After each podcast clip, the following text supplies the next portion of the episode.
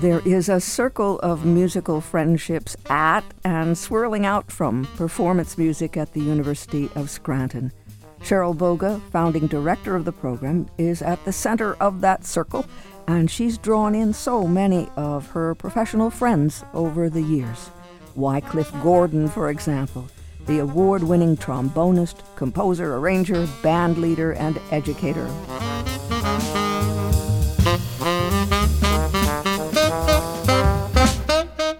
Hear his arrangement of the All Things Considered theme song every day on NPR. There are a good number of acclaimed musicians from the classical world as well. Mark Kosower is principal cellist with the Cleveland Orchestra, and he visits the University of Scranton often. And the young student musicians benefit extensively from hearing and working with such first class musicians. Up until now, these musicians have been guest artists, but as of this month, bassist Philip Kuhn has become a member of the staff. Phil Kuhn is an accomplished and experienced music educator, composer, arranger, author, and he has joined the University of Scranton Performance Music staff as conductor and co director. Cheryl Boga and Phil Kuhn have known each other for almost a decade. They were introduced by Joseph Boga, who is Cheryl Boga's son and Phil Kuhn's friend and colleague. Jonathan Batiste says Phil Kuhn is a master musician and arranger whose musical abilities are unparalleled in his generation. He's also the greatest person you'll ever meet and is my favorite bass player. We had a chance to speak by phone with Cheryl Boga and Phil Kuhn to meet Phil and to learn about what's in store for the new season. I grew up in a musical family and I visited the University of Scranton probably 11 years ago as, as a performer with the New York Trumpet Ensemble with Mark Gould. And I'm also a friend of Joe Boga and Kyle Athayde and a lot of the guests that come out to Scranton. Uh, I used to live in New York City, so I've been able to interact with a lot of the guests that have come out. Erica, he's he's always very modest about his background, but Phil was the founding bass player with Jonathan Batiste and Stay Human. He has toured with Wynton Marsalis, Harry Connick Jr. He's played with Tony Bennett. He's recorded with like everybody and their brother. And uh, he comes to us from Snow College in Utah, where he was director of the jazz program. But his touring credentials and performing credentials, and if your listeners watch the Jonathan Batiste Christmas special on CBS, all of those arrange well almost all of those arrangements were phil's work correct? And so they've heard phil. They may not know the name. He his bass was the bass you hear for most of the disney pixar film soul. He just uh, he had his trial by fire. We had our two days. We bring our jazz band back early to play during freshman move in so it was kind of like for him walking in the door and getting hit by a hurricane you know um, nobody played all summer and everybody's like Wah! it was it was quite the adventure for him for two days and he didn't run out with his hair on fire yet so i think we're good you're starting right out of the gate in terms of performances. Actually, by the time we get to Friday, September 2nd in the evening, we have performed twice. The first time was we performed Saturday morning for freshman move in on the DeNaples patio for two hours while the freshman families were moving their new students here into the dorms. We serenaded them. And then on Friday in the afternoon, before that public concert at night, the chamber choir will be singing for our opening faculty convocation here on campus. And then right after that, is going to be uh, the Matt Marantz Quartet. That's the first guest artist. That's here in the Houlihan McLean Center at 7:30 p.m.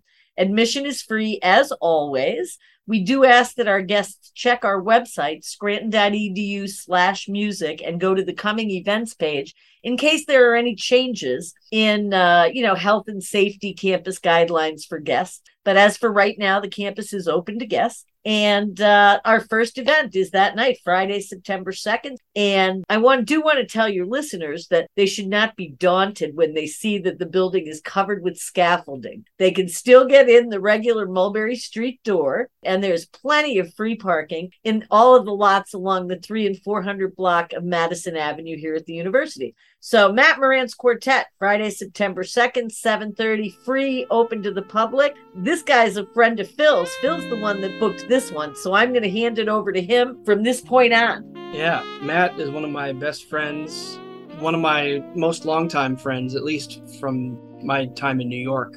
We both moved to New York at the same time. We both actually met uh, in our senior years of high school as members of the, the Grammy Jazz Ensemble, which was an ensemble that was put together by the Grammy Foundation. And so we went out to California and spent like a week rehearsing and playing. Uh, we were both a part of the big band. There was there was a couple different groups that were involved, but we were both part of the of the big band section of that.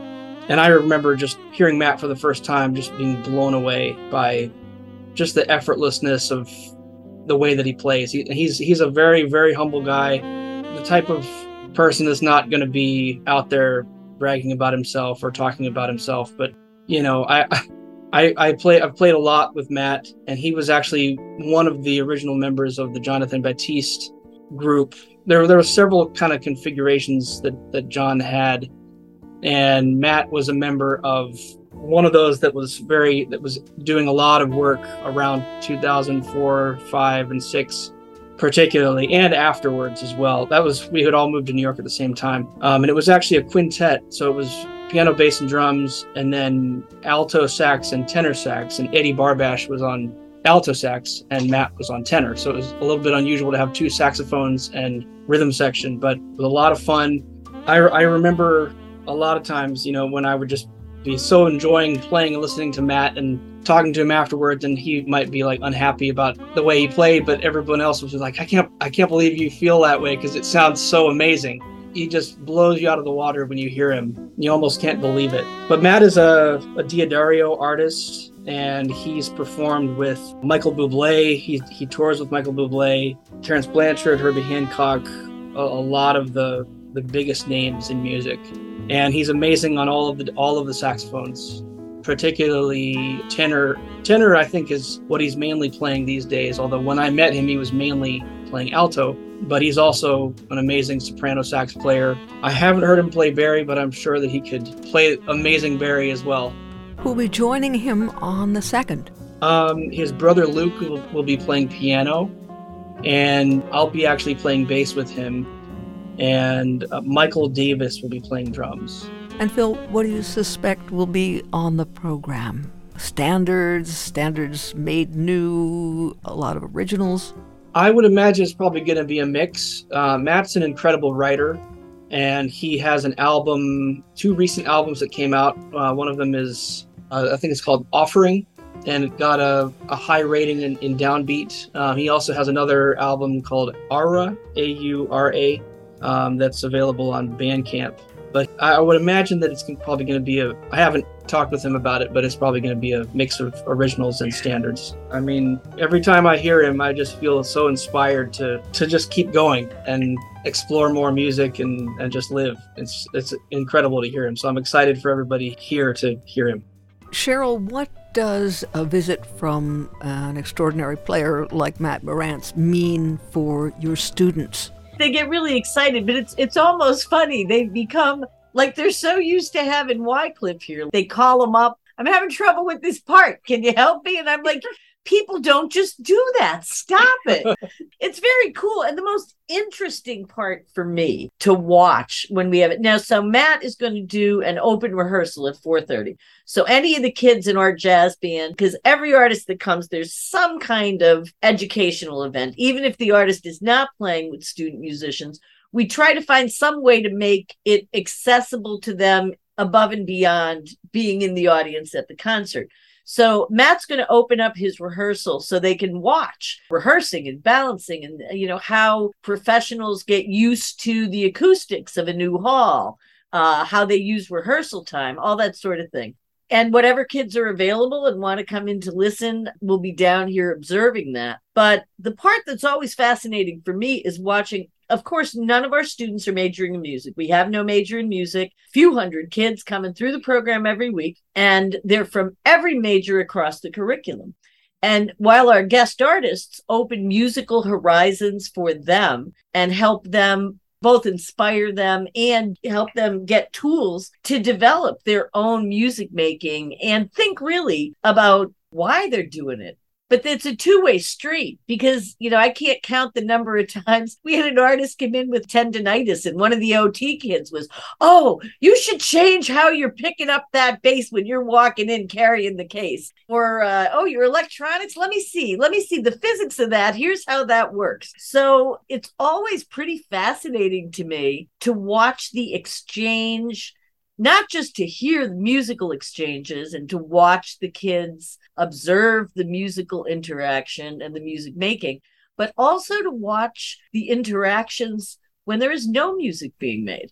Because, of course, these students are the ones we're going to count on in the future to support live music, whether it's through serving on boards, donating to presenting organizations you know, sitting on their local school boards or going to the meetings and advocating for arts education and buying tickets.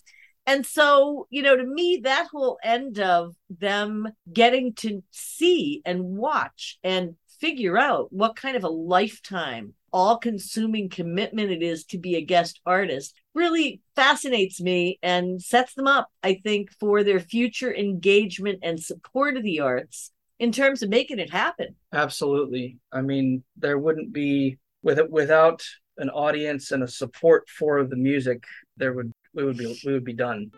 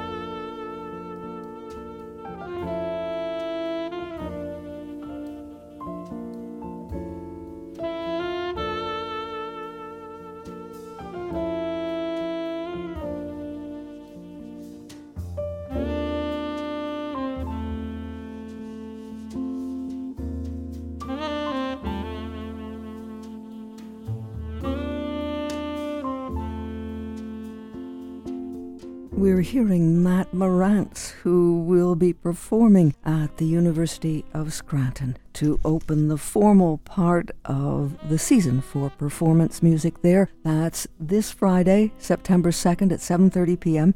Admission is free. It's at the Houlihan McLean Center.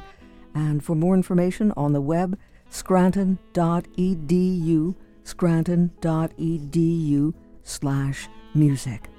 Now, it happens that bassist Philip Kuhn is a longtime friend of Matt Marantz and has invited him to Scranton. And Matt Marantz will be there and open the season and celebrate as well the arrival of bassist Philip Kuhn on campus.